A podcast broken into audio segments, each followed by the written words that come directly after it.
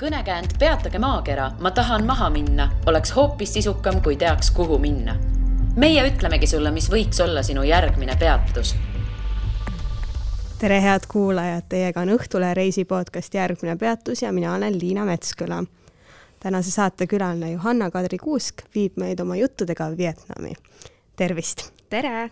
kas Vietnami külastamine oli sinu jaoks ammune unistus või pigem äh, asjade käik, võib-olla lihtsalt leidsid odavad lennupiletid? tead, oligi täpselt nii, et me leidsime lihtsalt odavad lennupiletid, läksin siis äh, sinna koos oma Peikaga peaaegu kolmenädalasele reisile.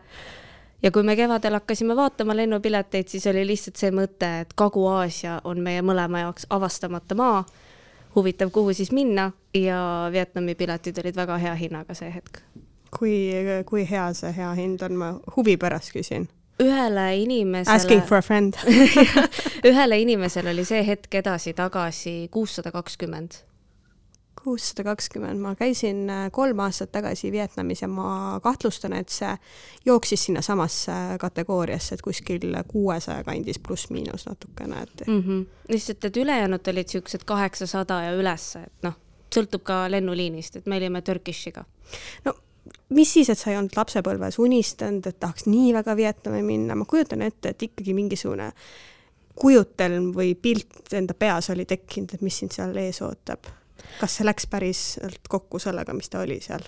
jaa, läks küll ja, ja seal reisil äh, nägin ka asju, mida ma ei kujutanud absoluutselt ette.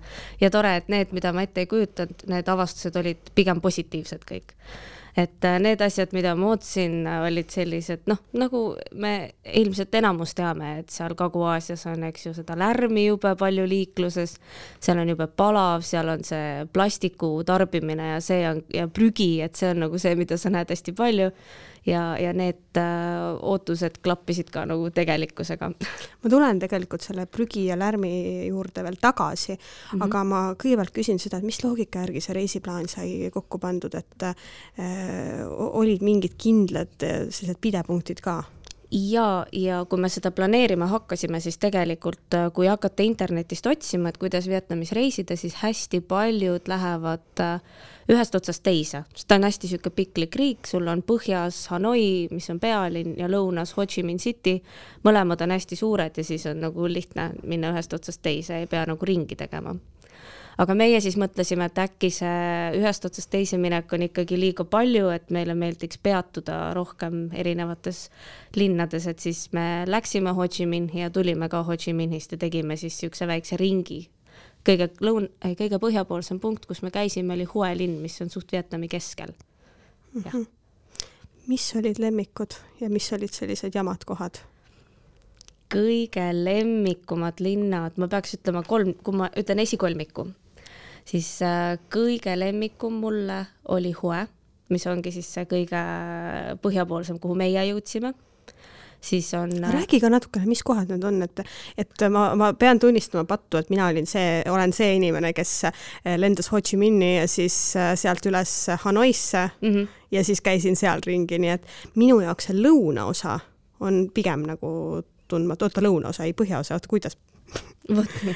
oota, kumba pidi see kumb? ma tahaks küsida vastu, kas sa tegid seal nagu vahepeal peatusi ka või sa olid ma lendasin, ma lendasin. kahes suurlinnas äh, ainult siis? ei, ma lendasin Ho Chi Minhist äh, Hanoisse ja siis Hanoi äh, seal piirkonnas oli seal Halongi laht mm, -hmm. Sapa piirkond, mis mõlemad olid absoluutselt sada protsenti fantastilised, aga mul just mm -hmm. see teine ots on, on käimata, et sellepärast räägigi, et mis, mis linnad need sellised on?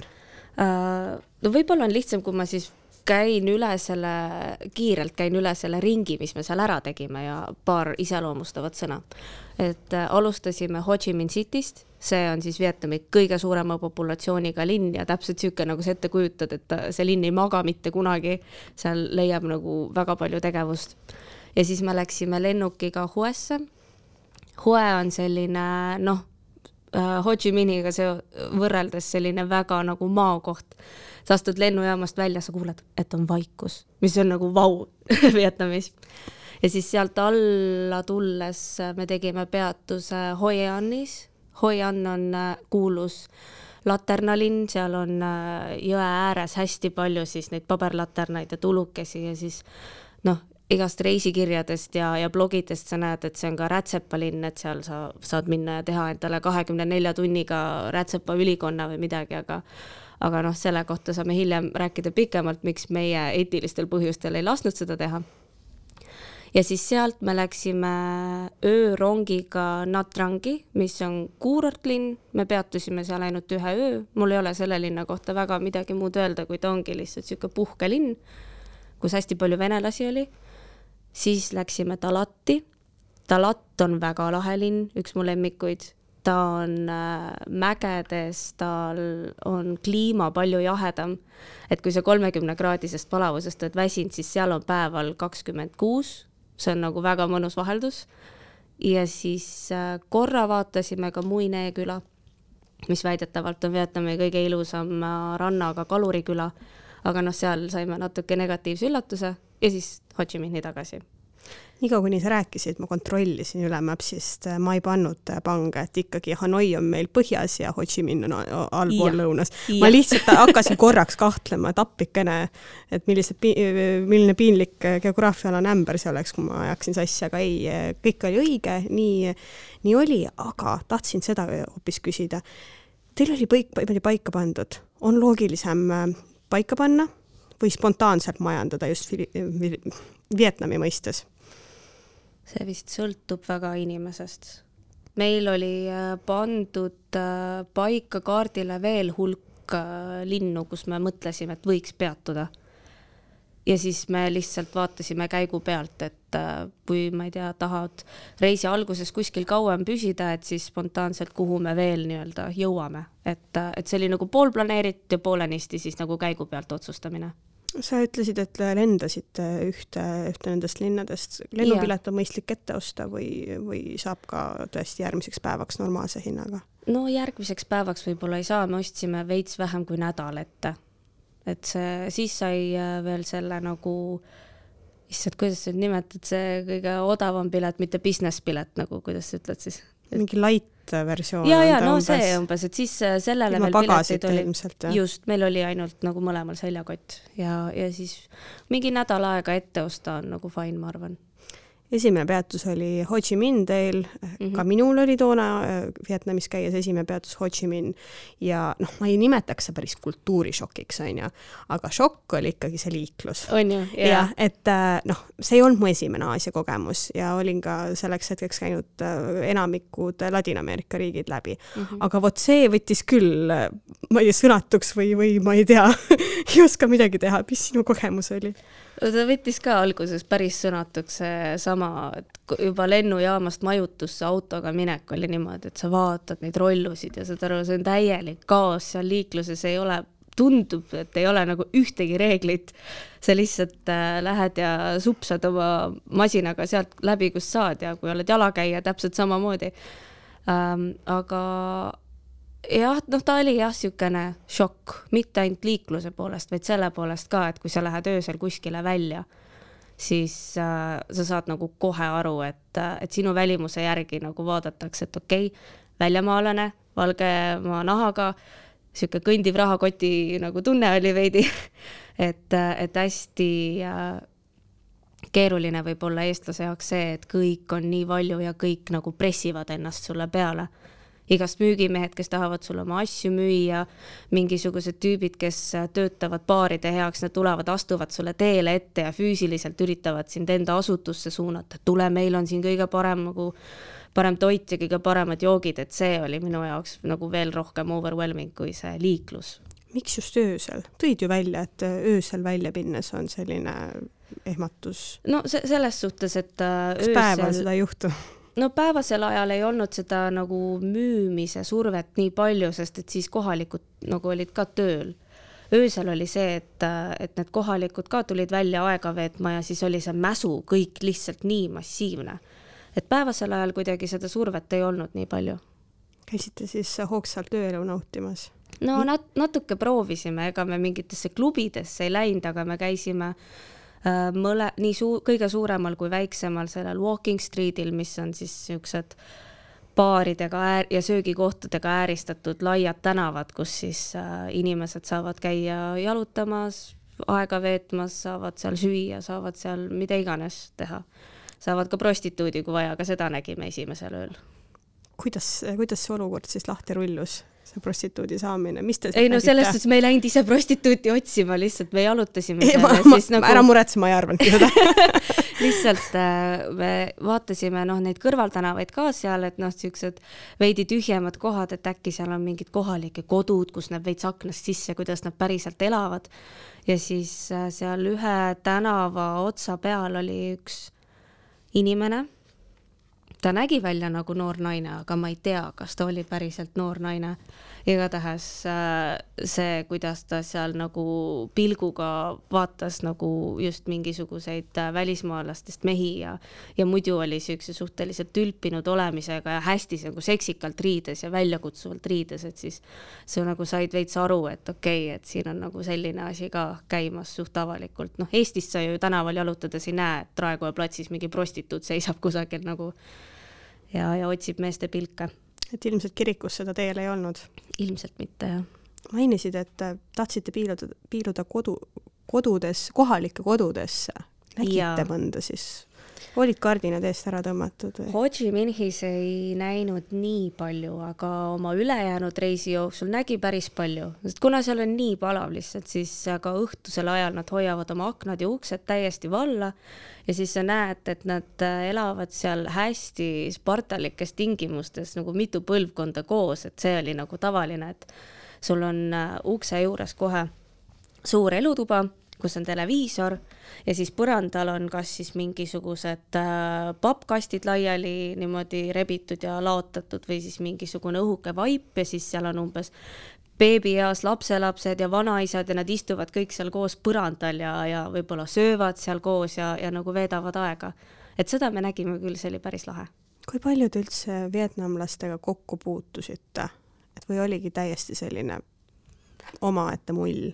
Teil? nii palju, kui saime, et me proovisime ikkagi võimalikult palju näha seda, mis päris vietnamlase elu on, see oligi meie reisi eesmärk, et aga see oli suhteliselt keeruline ülesanne, et, et üleüldiselt mulle tundub, et et kuna Vietnam on ikkagi arenev ja suhteliselt vaene riik, siis nende jaoks turismiga tulev raha on hästi oluline. Ja siis nad proovivad turistidele luua võimalikult mugavad tingimused aga nad ei saa seda kõikjal teha. Ja siis on mingisugused kindlaks määratud siuksed mullid või rajad, mida mööda neid turiste suunatakse kogu aeg. Ja kui sa üritad sellest välja saada, siis see on suhteliselt keeruline, et sa ei saa seal näiteks ise öörongipiletit osta veebist. Et sa ei saa seal väga kergesti bussipileteid veebist osta, sul peab Vietnami pangakaart olema selle jaoks. ja siis, kui äh, kui meil oli ühel hetkel olukord, et me tahtsime osta järgmiseks päevaks öörongipiletit rong väljus neljakümne kilomeetri kauguselt, et ei saanud nagu rongijaamast läbi hüpata ka ja osta homseks ära, siis sa peadki minema oma hotelli admini või oma majutuse host'i juurde ja ütlema, et vabandust, et ma ei saa ise osta, kas te saate mind aidata? Ja nende jaoks on see normaalne, et nad sind aitavad sellega, aga selle kõigega kaasneb see, et nad soovitavad sulle kõiki teisi asju, mida sa saaksid selle asemel teha, et a la ma ei tea, hotelli host'il on äh, nõbu, kellel on oma mingi transpordiäri, et ta viib sind kallima summa eest autoga hoopis ära, et see on ju palju mugavam. ja, mhm. ja niimoodi äh, paljude vaatamisväärsuste ja kõige muuga ka, et äh, seda, et sa ise lähed niimoodi avastama, seda ei soositud üldse nii palju kui seda, et, et on mingi tuur, vaata, kus kõiki karjatatakse koos ühe bussi või autoga mis teie siis tegite, kas äh, sõitsite nelikümmend kilomeetrit äh, nui neljaks sinna rongijaama ja ostsite selle, selle pileti ise ära või? Äh, meil vedas sellega, et meie kõige esimese majutuse host oli hästi sõbralik, noh, noor inimene nagu meie ja siis, kuigi me olime juba noh, see oli viis päeva hiljem ja me olime hoopis teises linnas, siis ma kirjutasin talle ja ütlesin, et kuule, kas sa saad aidata ja siis ta oli, et okei okay,, muidugi. ja siis tema ostis need hoopis meile ära vedas teil? vedas, jah. enne ütlesid sellist asja, et, äh, et püüdsite, reisi üks eesmärke oli näha, milline on vietnamlaste päriselu mm. -hmm. milline see vietnamlaste päriselu siis on? suhteliselt õnnetu. või noh, ma tulin sealt reisilt ära niimoodi, et ma ikkagi äh, tundsin, et ma elan siin Eestis väga hästi ikkagi, et äh, Neid lugusid. nii palju tundnud seda reisilt mm -hmm. olles neid lugusid, mida me kuulsime, oli hästi palju ja väga erinevatest valdkondadest, et et neid võikski, noh, me ei saa neljakümne viie minutiga neid siin räägitud ilmselt, aga no ma võin paar näidet tuua, et noh, üks asi, mis läbi käis, oli see, et kui palju nad tegelikult nagu töötavad. et see on tavaline, et sul on nädalas üle viiekümne tunni vaja tööd teha, see on nagu isegi hästi, mõned töötavad iga päev. ja, ja noh, üks, üks vietnamlane, kes oli ka sihuke kahekümne seitsme aastane nagu mina, noh, tema kostis selle peale, et no jaa, et, et, et mul on küll noh, kuu jooksul kuskil heal juhul neli vaba päeva, aga et noh, tegelikult on ju hästi, et ma olen noor ja mul on jõudu, et nagu niimoodi tööl käia. et kui ma nüüd tubli olen, et, et kui ma nüüd tubli olen, et äkki ma siis kolme aasta jooksul saan raha kokku, et kuskile naaberriiki reisile minna. et noh, sa kuulad seda ja mõtled, et mis meie siin nüüd Fafa kevadel ostsime piletid ära ja nüüd oleme siin nagu et, äh, et siukseid asju oli, oli päris äh, palju ja, ja ma võib-olla ühe näite tooks veel, me rääkisime ühe oma majutuse host'iga. et noh, me olime juba varem teiste vietnamlastega suheldes kuulnud, et Covidi aeg oli neile hästi raske, sest teil pandi lihtsalt tuimalt kõik äh, ärid kinni, inimesed püsisidki oma kodudes. Ja kuigi nad on kommunistlik riik siis näiteks äh, majutused, mis on enamasti veel pereärid niimoodi, et Covidiga kinni pannes terve pere jääb sissetulekuta, siis ega riik ei toetanud ka. et see konkreetne host rääkis, et nemad pidid lihtsalt pangast laenu võtma, et oma igapäeva mingeid toidukulusid ja asju katta. ja siis mõtled jälle selle peale, et siin Eestis umbes äh, kui ettevõte sai töötajale vähem maksta, siis riik maksis selle puudujäägi tasa, aga neile ei makstud nagu mitte midagi. et noh neid näiteid oli palju, see tegi natukene õnnetuks ja seda enam üllatas mind see, kui äh, tublid nad selle kõige keskel on, et see niisugune tubli töömesilase mentaliteet oli seal hästi kõva, et nad ei vingunud kordagi, mitte keegi ei virisenud oma tingimuste üle, lihtsalt oligi see, et minul on raske, kõigil teistel vietnamlastel on täpselt samamoodi ja selle asemel, et viriseda, ma lihtsalt teen tublisti tööd ja äkki kunagi läheb paremaks ma jäin mõtlema selle pangast laenu võtmise osas, et tegelikult äh, ma usun, et need intressid olid ka päris kopsakad, et pärast tuli mm -hmm. veel mhm. rohkem maksta, on ju, võib-olla sa ei kvalifitseerugi laenu võtma. no just. et, äh, et seal nagu seda murekohta tundub olevat üsna palju. jaa, aga noh, oligi, et see konkreetne inimene, kes mulle seda laenujuttu rääkis, ütles ka, et noh, et aga see on elu, et me tegime seda, mis meil oli vaja teha me elasime Covidi üle, nüüd on majutus lahti ja nüüd me saame seda hakata tasa tegema, et noh, ta võttis seda väga niimoodi sirgjooneliselt, et see juhtus, pole mõtet viriseda ja lähme eluga edasi lihtsalt. on turistid massiliselt siis tagasi tulnud, et äh, või, või see ikkagi kiratseb teema veel? ei, neid oli päris palju. Turiste oli päris palju ikka, eriti nendes äh, nii-öelda hotspot ides, mis on siuksed ka, et enne reisi lugesime, et aa et see on see linn, kuhu minna, noh a la Hoian, et need laternad ja see rätsepa töökojad, mis seal on, et kindlalt mine ja siis sa lähed sinna vanalinna, sa ei mahu kõndima, sest et seal on need turistid ja siis need agressiivsed müügimehed, kes neile üritavad asju pähe määrida, et noh, paksult oli rahvast täis ikka. seoses sellega, et nad kunagi ei virise ja sa ei kuulnud neid virisemas, võib-olla on asi selles, et nad lihtsalt ei tea, et mujal on parem ei teagi, sest neil pole raha välismaal käia. jah, et siis, siis ja. nad ei oska ju võrrelda millegagi.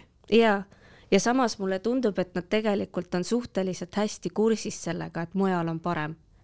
ehk siis äh, noh, mulle näiteks seal vestluste käigus kuidagi taktitunne ütles, et kui, et noh, kui see noormees ütleb mulle, et tal on kuu jooksul umbes neli vaba päeva, noh, palju see siis teeb aasta peale, see teeb äh, oota, kuus-neli, siis neli nagu... korda kaksteist, nelikümmend, äh, kuuskümmend. jah, noh, midagi siukest. ja see on ilma puhkusteta, onju. et äh, ma ei hakka talle selle peale ütlema, et mul on iga nädalavahetus kodus vaba, pluss veel, ma ei tea, kolmkümmend vaba päeva nagu puhkust ka. et sa nagu ei ütle neid asju neile välja, sest nad tegelikult teavad ise ka, et äh, mujal on parem, mujal teenitakse rohkem ja selle võrra nad siis üritavad rohkem skämmata sind, üritavad asju kallimalt sulle maha müüa ja kõike seda ka. kui sa praegu skämmimise võtsid teemaks, siis minul tuli meelde, et üks põhilisi asju, millega ma Vietnamis kokku puutusin, oli see, et äh, mul taheti tünga teha. kogu aeg igal pool. me saime ja... nii palju skämmata. lausa piinlik on, reisi alguses sa ei tea üldse, noh, eriti kui sa pole käinud sellises kandis varem. me saime noh, üks asi on see, et sul, ma ei tea, tee ääres paned korra rollu seisma, käid korraks ära ja siis tuled tagasi ja mingi tädi on end istutanud su rollukate kõrvale ja ütleb, et tegelikult sinna on parkimise eest vaja maksta, et anna mulle nüüd onju. see on nagu üks asi. aga see, kui aga sa lähed. siis, kui sa ei maksa? mis siis saab, mida tädi teeb sulle? tead, ma isegi ei tea, ma ei hakanud Maksid. katsetama, me maksime ikka ja aga, aga noh, see, kui sa lähed tanklasse ja sul nagu tanklas võetakse mitmekordset hinda või et sa lähed ostma viisakast Ho Chi Minhi nagu mingisugusest kohvikust kohvi ja siis sa pead üle kontrollima, palju nad sulle sula tagasi annavad. et noh, siuksed asjad on täpselt sama nagu teema, et äh, mitte hetkekski ei saa valvet alla lasta. sa mainisid äh, rolleriga sõitmist mm. -hmm. arvestades Vietnami liiklust, siis mm -hmm. tundub see selline päris julge samm olevat. oligi ma ei olnud enne seda reisi kordagi rolleri seljas istunud. ma olin krossikaga kunagi noorena ja kus, sõitnud. ja kus siis minna rolleriga esimest korda sõitma, see võiks olla Vietnam, kus on kus on täiesti pöörane rolleriliiklus suurepärane idee. ja ei no tegelikult ähm, meil läks selles suhtes hästi, et äh, esimese peatusel Ho Chi Minhis me ise rollerit ei võtnud, aga me läksime ühele toidutuurile, kus äh, kaks kohalikku tudengit siis äh, võtsid meid oma rollerite tagaistmele ja siis sõidutasid meid ringi ja saime proovida hästi palju head Vietnami toitu, sellest võiks ka veel hiljem rääkida. aga kui sa seal istud niimoodi, siis äh, noh, sa veits nagu hakkad ära tajuma, et mis loogikat seal liikluses on. et okei okay,, mingid tüübid panevad tuimalt vastassuuna vööndis, kui neile see mugavam on ja kõnniteed on täpselt samamoodi sõiduteed ja, ja et see kõik on suht segane aga teistpidi nad on hästi, noh, tempo on palju aeglasem, linnas sõidetakse kahekümne või kolmekümnega ainult. kui meil on vaata mingi noh, viiskümmend on piir, aga sõidetakse umbes kuuekümnega onju ja mitte keegi ei suru ennast nagu vägisi kuskile vahele et kui sa nagu kuskile imbud niimoodi, et siis see, kes sinu selja taha jääb, ei hakka sulle mingit ära panema, et ülikiiresti sust nüüd karistuseks mööda sõitma, vaid kõik lihtsalt kulgevad võimalikult ohutult sinna, kus neil on vaja minna. ja kui sa lähed sellest kõigest niimoodi samm-sammult rahulikult läbi, siis ega keegi sulle nagu meelega otsa ei hakka sõitma. et kui sa sõidad etteaimatavalt niimoodi, et teised suudavad sind vältida, siis tegelikult ei juhtu mitte midagi ühesõnaga, üks rollerijuht teisele rollerijuhile ei taha otsa sõita, ta tahab hoopis jalakäijale otsa sõita. ei, nad ei, mitte keegi ei taha mitte kellelegi tegelikult otsa sõita. ma ei tea et..., minul oli täielik surmahirm äh, üle tee minnes, kui need rollerid kõik kõik sõitsid sinu poole, kas, kas mitte sinul endal ei olnud äh, story Instas, ja ma panin kus, Instagrami äh, video, kuidas me teed ületasime. ma, ma, see oli nii tuttav mu jaoks lihtsalt. no ongi, kõik, kes tulevikus Vietnamisse plaanivad minna, siis see tee ületamine tundub hästi hirmus, aga mine kasvõi üks samm korraga, seal on okei okay jääda keset teed seisma, oma hetke ootama ja lihtsalt ole hästi etteaimatav ja nad sõidavad sust mööda, nad muudavad kurssi, lähevad su eest või tagant ja ja kõik saab korda. ja noh, hilisemates linnades me kolmes linnas võtsime ka rollerid, nii et me sõitsime linnas sees. ja ongi, sa lähed lihtsalt hästi rahulikult. ma nägin korra seda, kuidas ma jäin ring, hästi suurelt ringteel ühe tropi taha kinni mõtlesin, et mis seal toimub, mingid rollerid on ristiviidi tee peal ees ja värki ja kõik juba nagu piiksutavad seal ja siis mingi naine lihtsalt oli hakanud sünnitama seal keset teed ja ei olnud mitte mingi probleem teda hästi rahulikult sealt ringteelt rollude vahelt läbi eskortida. ta ise puhkis seal ja noh, tal oli ilmselgelt juba päris valus ja noh, pisarad voolasid. aga noh, kõik olid hästi mõistvad, kõik olid niimoodi, et okei okay,, näeme, naine läheb hästi rahulikult aeglaselt, lähme kõnnitee kaudu, siis me oleme tast veidi kaugemal, rahulikult sõidame mööda ja kõik oli okei. Okay.. kas see naine sõitis enne seda rolleriga ja siis tuli see sünnitamise vot seda ma ei näinud, ma ei näinud, ta võis olla tagaistmel ka, aga no selles suhtes, et äh, see oli nagu fine võimalik vaid Vietnamis või, Võimalik, võima- või siis võimalik vaid Aasias. hea iseloomustus sellest, kuidas väga suur osa nende elusid toimub rolleri peal, ma nägin inimesi magamas rolleri peal, söömas rolleri peal, no siis sünnitamas rolleri peal. ma ei tea, noh, terved perekonnad istuvad seal ja lihtsalt liiguvad ühest punktist teise, see on nagu elu osa. just, kanad-kuked ka veel kaasas ja ma koeri nägin rollerite peal, kanu ei näinud. ma vist nägin kanu ükskord. no vot kas see on tavapärane, et turistid võtavad rolleri? jaa, ma arvan küll. okei okay,, ma just mõtlesin, et võib-olla teie olete sellised natuke pöörasemad, et et äh, ei kujutaks ette, et Ho Chi Minhis läheks sõitma või siis väiksem, väiksemates linnades võib-olla vot just väiksemates linnades ma nägin teisi nii-öelda valgeid ka rollude seljas, et äh, seal seda ikkagi oli. Ho Chi Minhis oli suht vähe aga väiksemates linnades on tegelikult täiesti okei okay. ja kui sa sealt linnakeskkonnast välja saad ja sõidad kuskile, ma ei tea, väiksemasse maakülasse või, või näiteks Talati ümber on palju erinevaid istandusi, siis noh, see on juba nagu täielik lõbusõit, ilusa siukse mäeservakese peal niimoodi, et kui sa noh, suudad sellest prügist mööda vaadata, siis tegelikult on päris ilus sõita linnast väljas, lihtsalt kruiisida niimoodi. me oleme prügis ka tegelikult juba niimoodi õrnalt paar korda rääkinud mm. -hmm. mis olukord seal siis on? suht jube. no ma teadsin seda, aga, aga ava seda teemat natukene, et, et mis, mis seal sellel prügirindel siis toimumas on? seal prügirindel on nagu see, et, et noh, jälle arenev riik, mulle tundus, et kohalikud ei ole väga haritud selles valdkonnas, et mida üldse prügi kasvõi lihtsalt tänavale viskamine võib teha noh, meil on siin umbes äh, vee äravoolu restide juures ka see, et ära viska koni, et see jõuab ookeani, onju. aga seal on niimoodi, et pannakse seda otse randa kasvõi see prügikott, kui vaja. ja, ja neid ennast ei paista see nagu üldse häirivat. ja üleüldiselt äh, asi, mis mind nagu noh, mitte ei, noh, see kurvastas mind natuke, aga samas ma saan jälle vietnamlastest aru, et äh, nad ei ole oma looduse üle väga uhked siis või nad ei oska seda piisavalt hoida, et üks asi on prügi, aga teine asi on ka see, et noh, et Muine linn, mis on siis äh, väidetavalt Vietnami kõige ilusama rannu, rannaga kaluriküla. me jõudsime sinna ja see ilus rand on üle kümne kilomeetri lihtsalt siukseks betoonpromenaadiks ehitatud.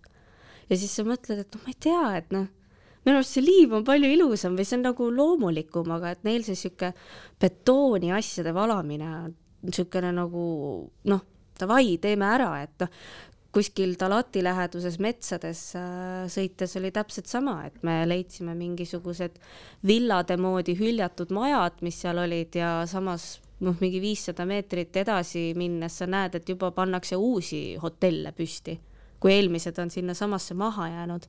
et noh, see sihuke jah, loodushoid ei paista neil olevat nagu esiplaanil aga betooni peal siis sai päevitada või, või mis selle betooniga oli? no see oli niisugune betoonpromenaad, mille ehitus oli jäänud Covidi ajal ilmselt pooleli, nii et see oli osaliselt promenaad, osaliselt ehitusplats, osaliselt prügimägi ja siis noh, paar niisugust kangekaelsemat turisti seal prahi vahel ka päevitasid, aga noh, mind ennast väga ei tõmmanud sinna, et et äh, see oli see reisi lõpp, kus me mõtlesime, et äh, võtame paar ööd seal nagu muinees, seal saab välja puhata, et nagunii tuleb pikk lend tagasi. aga me jäime ainult üheks ööks ja tulime Ho Chi Minhi tagasi hoopis. miks teil huvitav nii palju neid pooleli jäänud maju on? ma ei tea, võib-olla on see, et nad pandi kiirelt püsti ja siis tuli mingi teema, kas a la ehituslubadega, ma ei tea, kui, milline see süsteem neil on, või siis need lihtsalt ei tasunud ennast ära või, või noh, ma ei, ma ei oska öelda, aga tundub, et nad teevad nagu kõike, et, et teha turistidele see nagu olemine palju paremaks, et noh, selle muineega ka see rannakoristuse teema, ma lugesin nagu kohalikest mingitest Vietnami lehtedest artikleid ja seal oli niimoodi, et et kohalikud omavalitsused on nüüd Covidi ajal andnud määruse, et hotellid peavad enda siis neid randu hoidma korras, sest hotellid on kõik mere ääres. aga siis põhjenduseks ei olnud see toodud, et et need on nende väärtuslikud rannad ja et loodust tuleb puhtana hoida, vaid argumendiks oligi see, et hotellid peavad hoidma rannad puhtad, sest et turistidele ei meeldi prügi vahel päevitada et jälle see kuidagi turisti heaolu on palju olulisem kui see, et nende enda ilusad ja väärtuslikud rannad oleksid korras. Et need prioriteedid olid hoopis teistsugused igatahes. Jah, ma mõtlen täpselt samamoodi selle, selle prioriteetide teema peale sellepärast, et äh, kui sul muidu see elu ei ole seal nii hea, siis sa mhm. tegelikult ju mõtled iseenda peale kõigepealt, sa saad, et sa saaksid söönud, et sul oleks kodu, et sul oleks raha ja siis sa hakkad alles mõtlema teiste asjade peale, et see on ju justkui nagu selline heaoluühiskonna tunnus, et sa mõtled loomade peale, sa mõtled mm -hmm. looduse peale mm, -hmm. et ähm, ma arvan, et lihtsalt ei ole jõudnud sellesse hetke. ei ole võimalik sellele veel niivõrd mõelda ja, ja see ongi see, et ma saan sellest tegelikult täiesti aru. Ja ma ei olnudki nii väga nagu pettunud selles vietnamlaste teguviisis, vaid mind häiris palju rohkem see, et oli mingit tüüpi sihuke noh, et oli mingisugune ignorantse turisti tüüp, keda me nägime seal hästi palju, kes on tulnud heaoluriigist, aga siis nad annavad raha mingisugustesse atraktsioonidesse, mis nagu aitavad sellele looduse hävitamisele kaasa. et noh, kui sa tead, et sul on väärtuslikud liivatüünid, kus on täiesti oma ökosüsteem, siis minul ei ole südant osta sinna mingisugust ATV-ga trallitamise nagu tuuri, kus me kimame sealt läbi ja lõhume neid tüüne.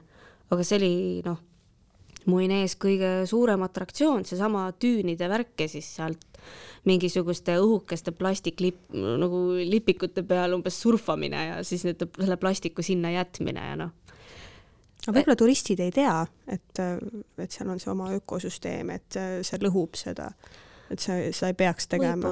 noh, kindlasti on neid, kes teavad mm, -hmm. ilmselgelt neid on, onju. ja no see loodusasi on üks, aga noh, seal oli nagu teisi asju ka, et noh, kui ma nüüd tulen tagasi sellesama Hoi-Anni linna ja selle rätsepa äri peale. ma tahtsin küsida kusjuures seda just. ma võikski sellest tuua järgmise näite, et seal oli täpselt see, et sa kõnnid sellel mingil peatänaval tänavaservad on järjest täis rätsepärisid, mis on niimoodi, et sissepääs on kõik viisakalt puhtaks tehtud, teenindaja ootab sind seal ukse peal, siis sa lähed sinna valgustatud ja konditsioneeriga jahedaks lastud ruumi ja lased enda mõõdud võtta ja see on kõik nii ilus ja tore.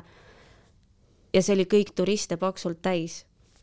ja siis me jalutasime ainult mõnisada meetrit eemale ja läksime paralleel väiksesse kõrvaltänavasse, kus ei olnud ühtegi turisti ja siis sa jalutad sealt läbi ja vaatad, et sellesama rätsepa äri siis nii-öelda maja taguses pooles on siuksed pimedad, umbsed konditsioneerita ruumid, kus siis kitsastes tingimustes need vietnamlased neid samu ülikondi õmblevad. ja siis sa mõtled, et okei okay,, ma vist ei taha sinna oma raha anda, sest et kuidagi tundub, et see raha, mis ma sinna annan, ei jõua nende samade õmblejateni, vaid see jõuab selle äriomanikuni ja tegelikult need õmblejad jäävadki sinna pimedasse ja palavasse õmblema neid asju, noh. millest on hästi kahju aga no kahju on tegelikult sellest, et sealsamas paarisaja meetri kaugusel kõrvaltänavas ei olnud ühtegi teist turisti, kes oleks niimoodi, et davai, ma lähen vaatan, mis seal nagu kõrval on.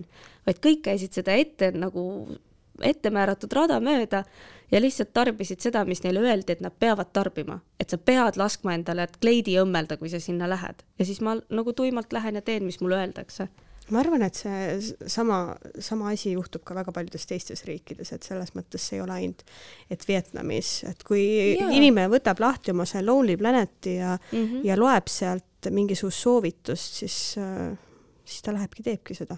no just, et eks kindlasti on ka turiste, kes tulevad Eestisse, vaatavad ainult Tallinna ja Tallinna vanalinna üle ja siis lähevad koju ja räägivad, kuidas nad on tervet Eestit näinud nagu.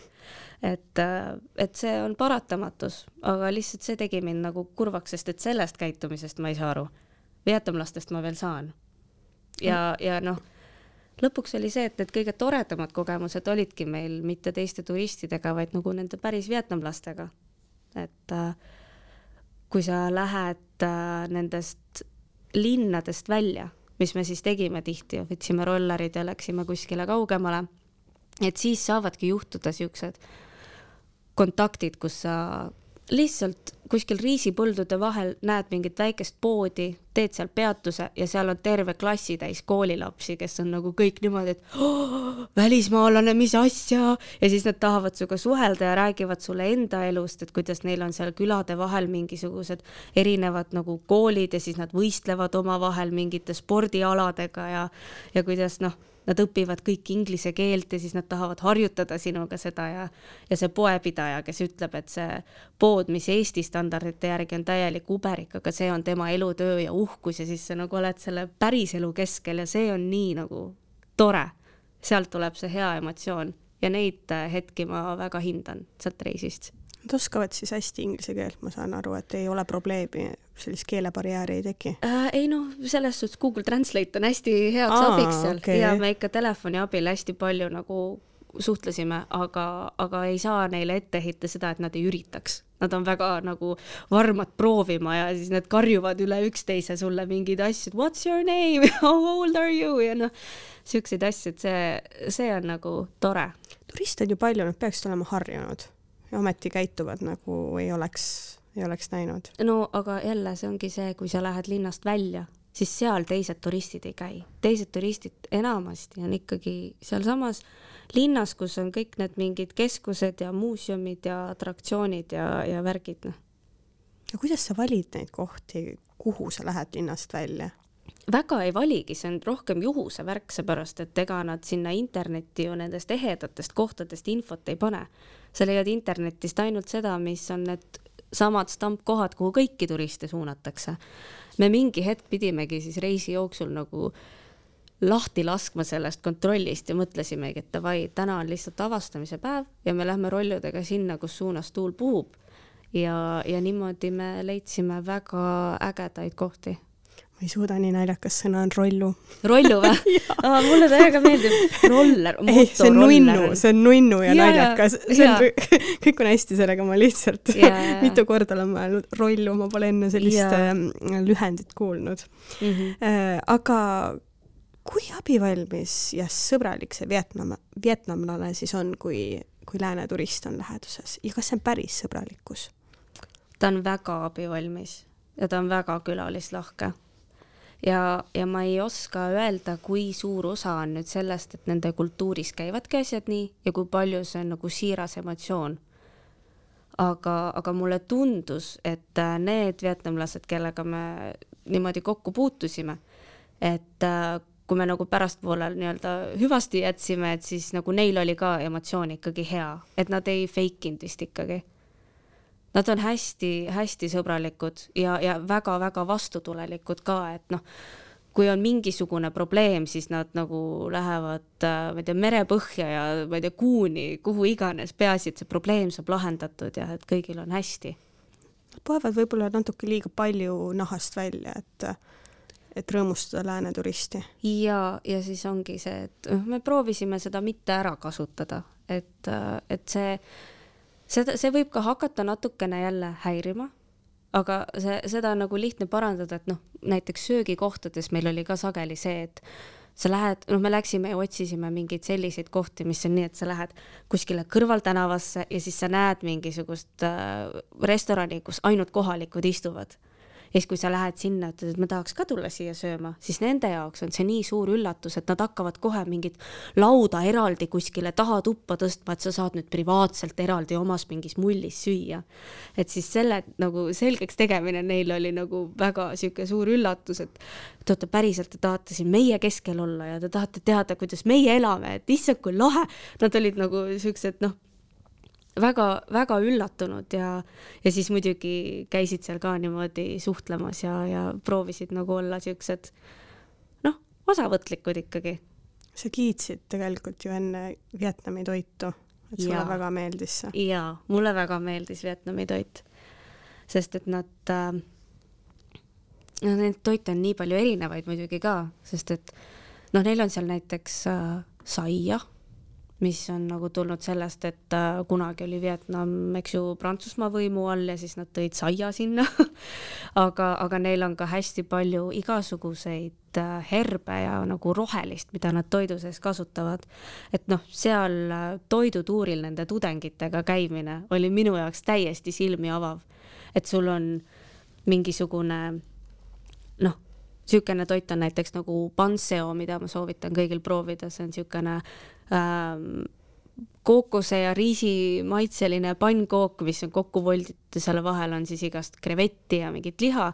aga siis selle söömine käib niimoodi, et sul on hästi suur hunnik igasuguseid lehti ja siis sa keerad nendest lehtedest mingi rullikese kokku ja siis tipid seda kõike selle kalakastme sisse, mis on neil ka igal pool ja siis sööd. ja noh, et, et nad kasutavadki näiteks sinepi, taime, lehte, mis maitseb täiesti omamoodi, et see niisugune maitse rohelise kasutamine on neil täiesti mingi teine maailm, et sulle antakse enamus toitudega suur hunnik idusid ja mingit kraavi kaasa ja see kõik on jube tervislik, mis mulle hullult meeldis, ma võtsin reisiga hästi palju kaalust alla Vau, ma võtan tavaliselt juurde.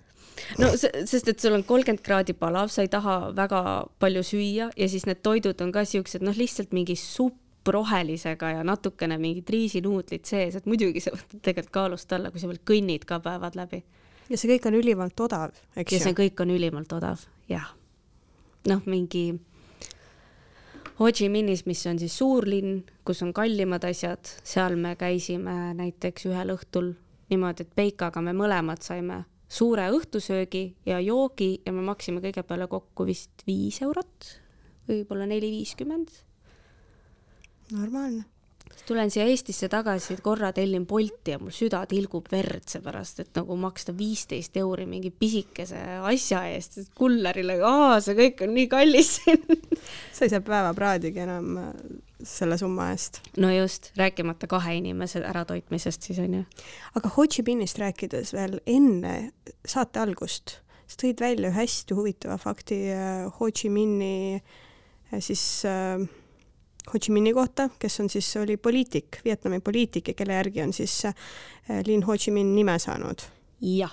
mis see nüüd täpselt oli? see oli täiega lahe, selle tegelikult avastas mu Peika kui ta luges Ho Chi Minhi kohta, et noh, taust nii palju, et Ho Chi Minh oli siis jah, poliitik, võiks isegi öelda, ta oli president vist isegi onju, kes äh, Vietnami sõja ajal seitsmekümnendatel läbi sai, põhimõtteliselt nagu tõi Vietnami sellest kõigest välja, pidas diplomaatilisi suhteid ja üks äh, diplomaatiline suhe oli ka siis Nõukogude Liiduga, kes äh, Vietnamit siis selles äh, sõjas toetas ja loomulikult Ho Chi Minh käis siis ka Nõukogude Liidus visiidil ja üks koht, kuhu teda toodi, oli Pelgulinna gümnaasium Tallinnas see on nagu Päris põnev sest ma elan seal suhteliselt lähedal ja, ja siis mõelda, et okei okay,, et noh, Ho Chi Minh on siis käinud Pelgulinna gümnaasiumis, päris nice nagu mm. -hmm.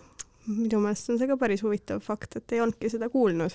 minu arust oli jah Pelgulinna gümnaasium, jah jääme kindlaks, et on Pelguline gümnaasium okay., ärme, ärme hakka siin midagi kahtlema. kes see kahtleb, see võib üle kontrollida ja guugeldada.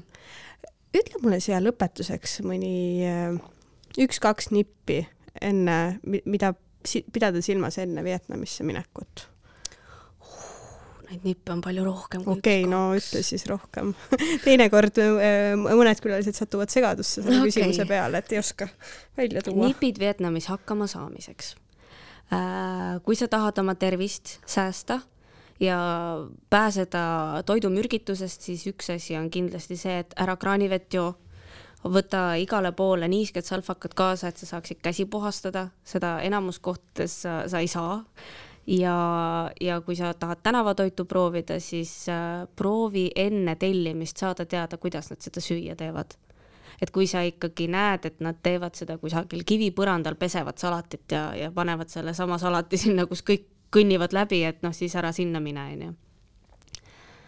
siis äh, vea endaga igal pool salvakaid kaasas et kui sa tahad vetsus käia, eriti naisterahvana, siis äh, see on suhteliselt keeruline, sest et nemad on harjunud kasutama seda bidee, seda käsiduši.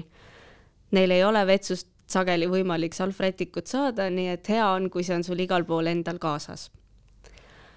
siis äh, noh, ole valmis igaks ilmaks, ma ütleks, et äh, Vietnami ilm on nagu sihuke hormoonimöllus teismeline, et sul nagu üks hetk on ilus päike ja järgmine hetk on selline padukas, et sa ei näe paari meetri kauguselegi et äh, igast mingi kilejope ja samas ka jahedamaks ööks mingisugune õrn kampsun, see on nagu ka väga õigustatud kaasa võtma. ja ma ei tea, lõpetuseks ole valmis selleks, et kõik asjad võtavad palju kauem aega. et sa oled harjunud siin sellega, et sa tahad Elroniga sõita Tartusse ja sa ostad endale paari minutiga veebist pileti, aga seal võtab nii piletite ja kõige selle hankimine kui ka üleüldiselt liikluse läbimine kõik palju kauem aega ja sul on väga palju kohalikke abi vaja nii et äh, varu nagu kannatust ja aega. aitäh sulle selle, selle eest, Johanna! palun, palun! Ja siia lõpetuseks, äh, kes on ilusti ära kuulanud meie Vietnami podcasti, siis teadke, et äh, Johannal on ka Õhtulehes podcast, mis yeah., mis selle nimi nüüd on ja kus täpselt selle leiab? no selle leiab täpselt nii nagu järgmise peatuse, kas siis Spotify'st või meie veebist või kui sa SoundCloudist või iTunesist kuulad, siis ka sealt, selle nimi on Krimioosum. see on Eesti uh, true crime juhtumitest ja, ja siis uh, näeme Krimioosumis aitäh sulle igal juhul mm. -hmm, palun. ja järgmine peatus on eetris juba tuleval kolmapäeval.